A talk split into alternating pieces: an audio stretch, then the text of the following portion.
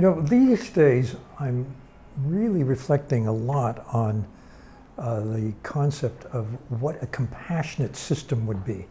I feel that uh, people generally know too little about systems and or too little about science. I think that's one reason the current uh, government is getting away with enormous cuts to science. I was talking to my next door neighbor, who's the Dean of Science at Columbia. He runs the Lamont Doherty Environmental Research Campus at Columbia, which is in our backyard. And he said his research there, which of course a lot of it has to do with climate, is being going to be cut by 80, 85%, which is astounding. It's a huge crisis. I was talking to someone who runs a neuroscience lab. He said he's expecting 20%, and 20% itself is crippling. So, why is it that a government can get away with this? Why isn't there an uproar? Why is it that so few people understand science per se? And I think part of it has to do with the general lack of awareness of the systems that in which we're enmeshed, the uh, systems of energy, the systems of economics, the systems of culture, the systems that would relate why science itself is so essential to uh, the betterment of our own lives and of society. And what that has to do, what a researcher in a lab has to do with any of us.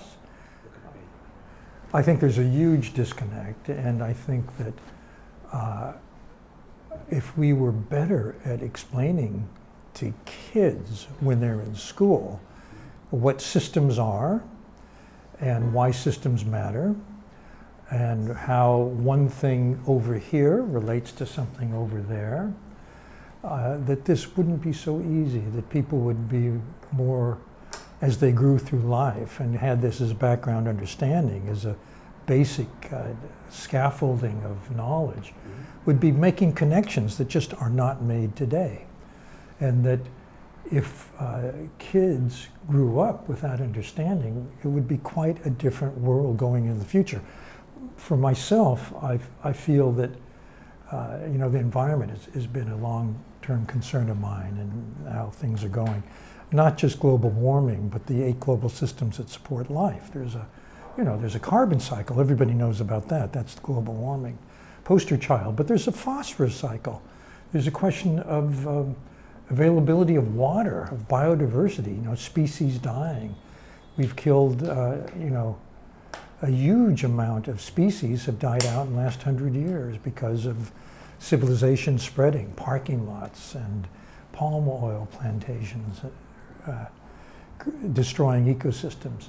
So, so there are eight global systems that support life, and the way we live on the planet now is inexorably eroding all eight of those. Well, no, the one exception, which is very telling, is ozone. Ozone, which of course protects us from carcinogenic rays of the sun, uh, was on the decline enormously, and then somehow there was a worldwide ban on ozone depleting industrial chemicals, particularly for refrigeration. And once that happened, the ozone layer started to replenish. Well, that's wonderful because it's a map to what we might do if we could turn around the ways in which our lives themselves, in aggregate, are actually uh, destroying the natural world. But there, here again, there's that disconnect between what I do, the decisions I make, and the impacts. And I, I'm actually really trying to champion uh, systems thinking in schools. It's a new curriculum one of the uh, systems, school systems that's been interested in this is the IB, the International Baccalaureate High Schools, which are, have very high academic standards. It's a global system. Uh, they're in countries around the world. And they want to in, bring this into their kids' uh, curriculum because they understand this is really important for their lives in the future. But they're actually combining it with uh, curriculum and compassion and empathy. Because you can have a systems understanding which is first rate, but if you don't care, if you don't if the consequences of uh, systems don't matter, then you've got, uh, for example, rampant greed. You've got companies using science, using systems in their self interest without caring about, well, what are the side effects of this medication? Or uh, just today I saw that the uh, decision to outlaw one of the most common pesticides uh, that is used on farms worldwide because it's a danger to children and to farm workers was just repealed. The scientific evidence that this particular pesticide is a danger is overwhelming. However, uh, the decision was made not to pay attention to that. And I, I think it goes beyond the current administration of kind of scientific know nothings. I think that there's a, uh, a, very large part of society, of the American voting populace, that likewise doesn't understand and doesn't care about science or uh, how science really is a measure of truth. You know, not an ultimate measure, but better than nothing. And so they disregard it, ignore it, and uh, people are able to make good money by continuing to make decisions, everyday decisions, uh, that are not in the service of society as a whole, particularly going into the future. And I think one of the important ways a system understanding could help, for example, with the environmental uh, momentum, which is so negative now, is understanding that we have a very narrow range of affordances that are presented to us in the material world. What I mean by that is that I have this jacket, you know, you, you have this table or the chair I'm sitting on, which is manufactured in ways that, that have more or less been the same for a century. And only in the last 10 or 15 years have we had a science that offers a metric for understanding the impacts of the life cycle of any of these objects from beginning to end in terms of how they impact those eight global systems. Now that we have that data and a metric for it, we can better manage the processes uh, that are entailed in, in the use and manufacture of every object we own. People aren't doing it, but it can be done now. So human nature has not changed since the Paleolithic. Uh, there was a very long period in human evolution where our instinctual nature was shaped, and it's extremely strong. And I think that very nature has led us in many ways into our current conundrum. The reason is this one of the things that uh, has helped humans survive, in, and I mean in early evolution, in times when you could die of starvation, when you could be eaten by a predator, uh, was the uh, instinct to accumulate as much as you can because you may not have a chance to do it again. Mm-hmm. So greed is a basic part of human nature. And that has been amped up enormously in the last century or so because of the uh, our ability to take advantage of fossil fuel. Uh, we've had access to manipulate more energy than ever in human history. And that's brought a huge increase in, in uh, sheer growth in the material world, as well as the abundance each of us experiences in the first world, not in the third or fifth. And I don't think that that is going to change. I don't think that we're going to beat the human instinct to, uh, you know, eat fat, sugar, accumulate as much as you can, because times could get hard. That's very deeply ingrained in, in the human game plan. What we can do, though, is use our ability to invent, to innovate, to rethink, which has created the uh, marvelous material world we have now, to trick the Paleolithic brain. And this is where systems thinking comes in again, too. So I mentioned that uh, the life cycle of any material product shows that it impinges negatively on the global systems that support life.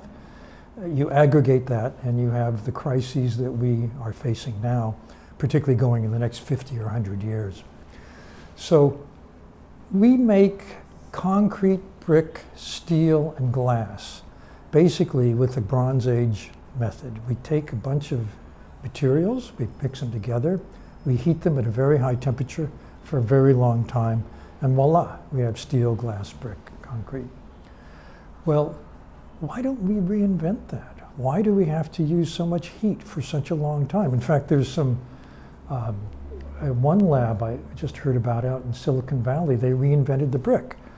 They found that you could mix together some other chemicals, I don't know which, but you could heat the, the uh, brick to be at a lower temperature for a shorter time. Well, actually, if you were to take that to scale, that's an enormous uh, difference in the cumulative impact of bricks. You do it with concrete, steel.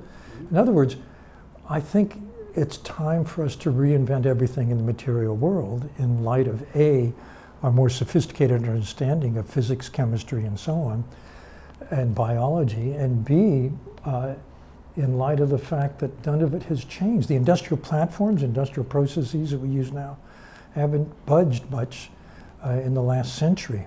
And that's why petrochemicals, for example, are the basis mm-hmm. of so much we use. Like plastics, you know, water in plastic bottles is a disaster. These plastic bottles end up in the ocean. And then uh, they break down into what are called nurdles, and, which are small bits, not beyond that. But fish and aquatic life think it's food. So you, if you open the stomach of a whale, you see that because it's at the top of a certain food chain, or uh, one of the, um, you know, like tuna, something that eats other fish, you find is full of plastic. And that plastic is killing sea life. So why don't we rethink plastic? We've got so much amazing science going on. Why don't we reinvent the things that are screwing up the world? I think one of the most important challenges is how do you get anybody really to do this? I say we should do this, we should do that. Who's this we? And here, actually, I'm, I'm somewhat encouraged because what I'm seeing is that, for example, when it comes to um, changing the way industry does things, there are groups within the business sector, there are groups in companies that are doing, that are starting to make the kinds of changes I'd like to see happen because it's the right thing to do. They're doing it because it fits their values and they're incorporating this into their mission. And I think they're doing it for a couple of reasons. One, feels good to them, Second, feels good to the people they have. It helps retain talent. And third, as time goes on, and this is a very important factor, the generation which is now in childhood, as it grows into adulthood, will be facing ever more dire circumstances in the natural world, let alone the economic and political world. Who knows? Doesn't seem to going, the trajectories of all those don't seem to be that great. But I think it will mean that they place a greater value on a particular kind of ethical perspective, that they want to join an outfit, an organization, a company uh, that whose values fit their values, that they can feel good about. And companies are seeing that both in terms of who are going to be their customers.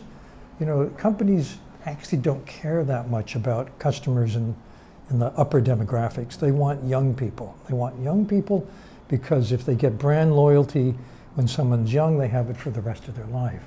So that's a maximal bang for their buck. And they're seeing that the appeal of doing the right thing in this, this regard uh, has a lot of payoffs. So what's happening, and, it, and I like the fact that it's happening this way, it's, it's beyond politics. It's just good business. There's a lot of, um, actually trillions of dollars in what's called impact investing. Impact investing is putting your money in a, a business that's going to make money the right way, not the wrong way.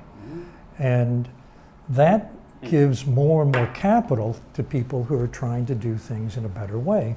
The other thing that's happening is that B2B, that is between businesses, there is huge amount of action in terms of, for example, not buying palm oil from a plantation uh, that uh, was put in place by clear cutting a jungle. There's a lot of that going on in Indonesia, there's goes on in Brazil, goes on around the world. But big companies like Unilever won't touch that palm oil. This means that they have to change the way palm oil is sold. You know, I have to tell you a side story about palm oil. I happened to meet the grandniece of a man who founded a business in Belgium in the 19th century called Uni. It was the biggest margin maker in that part of Europe. This guy claimed he had the patent on margin and he sued competitors and put them out of business. He was known as a real son of a bitch. This man, who made Uni a, a big brand, realized that there was another company around that used a large amount of palm oil, which is the main ingredient of margarine. It was Lever Brothers soap. And so they, in the 30s, they combined and made Unilever. So Unilever, uh, in its original DNA, from a value point of view, uh, was not really that great.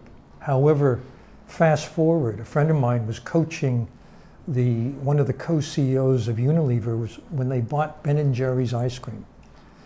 Ben and why did they buy Ben and Jerry's ice cream? He said it's because we hope that the value, the values of Ben and Jerry will infect the rest of the organization.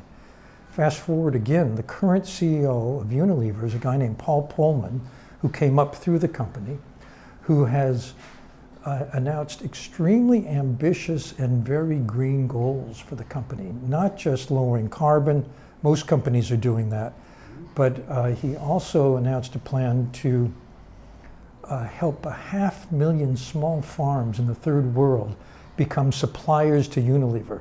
What that means is they have a steady income. They've got to upgrade their methodology of farming, but it's good for Unilever going in the future.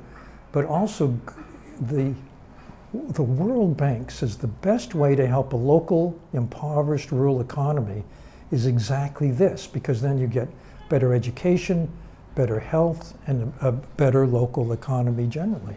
So Unilever is doing the right thing for a number of reasons. And that's, I think, uh, exemplifies the kind of changes that companies can be making. And more and more companies are and will be. And the reason I like this is because it's an end run around politics. It doesn't matter that you know the U.S. isn't meeting its uh, target for the uh, the last climate agreement, I think in Paris, because so many companies are acting in a way that are achieving those goals that will probably reach it anyway, despite what government policy says. So I feel that governments are a little paralyzed by right left factions. Business is not. And I, I really feel uh, that it has an open runway for this kind of thing, is going in the right direction. Now, then there's another general trend, which I, I'm kind of concerned about. I don't really know that much about, but it's artificial intelligence. It's the fact that big data can come up with algorithms that predict human behavior much better than any human could. And that uh, extrapolating into the future, you know, there could be, I don't know what, androids, robots that operate by very powerful algorithms and can outthink humans. And here I'm worried about the same thing I'm worried about with systems generally is where is the ethical dimension in this? How do you get a, an artificial intelligence system to care about humans, to uh, care about the human future or human welfare at all? Somehow that has to be programmed in, and I don't hear much discussion about that. Troubles me. So as power migrates from government to companies or to Silicon Valley or to billionaires, the worry is that uh, the kind of goodwill and good intentions that I'm flagging in the business community won't travel with the power to create algorithms that run our lives. Who are the mysterious people who are writing these codes? Uh, you know, what assumptions are they making that again give us a system that has a narrow range of affordances, what the choices you can make, and those choices are arbitrary. Someone decided that uh, you know this algorithm should be uh, behind your phone, in your uh, Apple TV or wherever it is, and you don't have other choices. You're blind to the other choices. So what's happening as artificial intelligence, as code, as algorithms take over our lives and invade it uh, in a very kind of user friendly way, is we don't see what we're losing. We don't see what the other choices are, nor do we have, as in politics, any ability to vote for this versus that. We're, in a way, we're very passive receptors of whatever assumptions are being made for us, but we're blind to those very assumptions. I, I see that as a real danger. The dilemma is that the, the people in the world that is mattering more going into the future, like the tech world, the AI world, uh, may have good intentions going in, but power does tend to corrupt. And uh, even, and you may think that I have good intention, but I'd like to get a couple billion more so that I can put it into uh, effect. However, in getting there, you may leave those intentions aside. And how to inoculate a society against that? This is the other half of uh, a program I'm getting really interested in. In fact, I mentioned the international baccalaureate schools. I'm helping, I'm advising them on a curriculum. They're implementing systems learning uh, in their schools, but they're also combining it with compassion. Because if you don't have, if you don't care about people, the world, uh, I think, will get more and more dismal if the people who have the actual power don't. No, 20 years ago, when I wrote Emotional Intelligence, I was actually arguing for a curriculum that would teach kids the range of self awareness, self regulation, empathy, social skills that is emotional intelligence. It's called social emotional learning. It's in thousands of schools around the world now. Some states have made it mandatory. So, what I'm talking about, uh, implementing an empathy unit, is just piggybacking on something that exists now and is spreading. And it's spreading because the data, uh, which has been collected since the get go, is very supportive. There's a guy, uh, Roger Weissberg, was the first director of the uh, Collaborative for Social Advanced for Academic Social Emotional Learning. He's a hard-nosed psychologist who has been documenting how this matters to kids from day one. And you know, there was a huge meta-analysis that had a quarter of a million kids, uh, some of whom went through it, and some who were matched demographically who didn't. And it showed that there was a huge 10% reduction in antisocial behavior, fights in school, bullying, huge um, 10% in liking school, pro, so-called pro-social behaviors and so on. Academic achievement went up 11%. So it helps because, you know, kids particularly once they're in elementary school, middle school, and high school, are more oriented toward their peers than anyone else. And as the dramas, you know, they didn't invite me to the party, things like that, that really occupy kids' minds. And if you can help them manage that part of their lives, they can pay more attention in school. That seems to be what happens. It has to do with the varieties of empathy. You know, there are three, this is well established now in neuroscience, that there are three kinds of empathy. There's cognitive empathy, which is the kind of empathy an algorithm will give you with deep, you know, uh, big data studies. So you know how people think about things. It's understanding people's mental models. And that allows you to manipulate their mental models like they've been doing, say, at Uber to get drivers to drive more. Uh, there's no compassion in that. A second kind of empathy, and this is a different neural circuit, is emotional, where you feel how other people feel. And that could lead to compassion, but if that other person is suffering and in pain and you feel the same, most people actually tune out. They don't, they don't want to feel that pain of the other person, and so they don't help them, which is the final stage. Uh, however, emotional empathy can also be used by a skilled um, politician or dictator to manipulate crowds. So it's, it's not particularly good for society. The third kind, which is called empathic concern, uses the circuitry which is different from the first two for parental caretaking. This is basic mammalian uh, wiring. It's a parent's love for a child, and you actually care about the other person. It turns out that neuroplasticity, which is the notion that you can uh, build or degrade neural circuitry by using it or not, and that practice makes a circuit stronger. Neuroplasticity uh, has been combined now with the understanding of the three kinds of empathy. There's very good work coming out of Tania Singer's lab at Max Planck Institute, uh, which shows that if people uh, systematically train one or the other of those three circuits, their abilities in that particular uh, target kind of empathy get better, and the circuitry underlying it gets stronger. So you can do that for, for empathic concern. And the IB people are combining helping kids build that circuitry so they genuinely care about other people with the systems understanding. I think that is the kind of combination of pure cognitive power that is science, systems learning, and real heart that is actual concern for human welfare that will keep us on the right track going into the future. I, I think that if we don't have that, uh, I kind of despair for where we're going to go.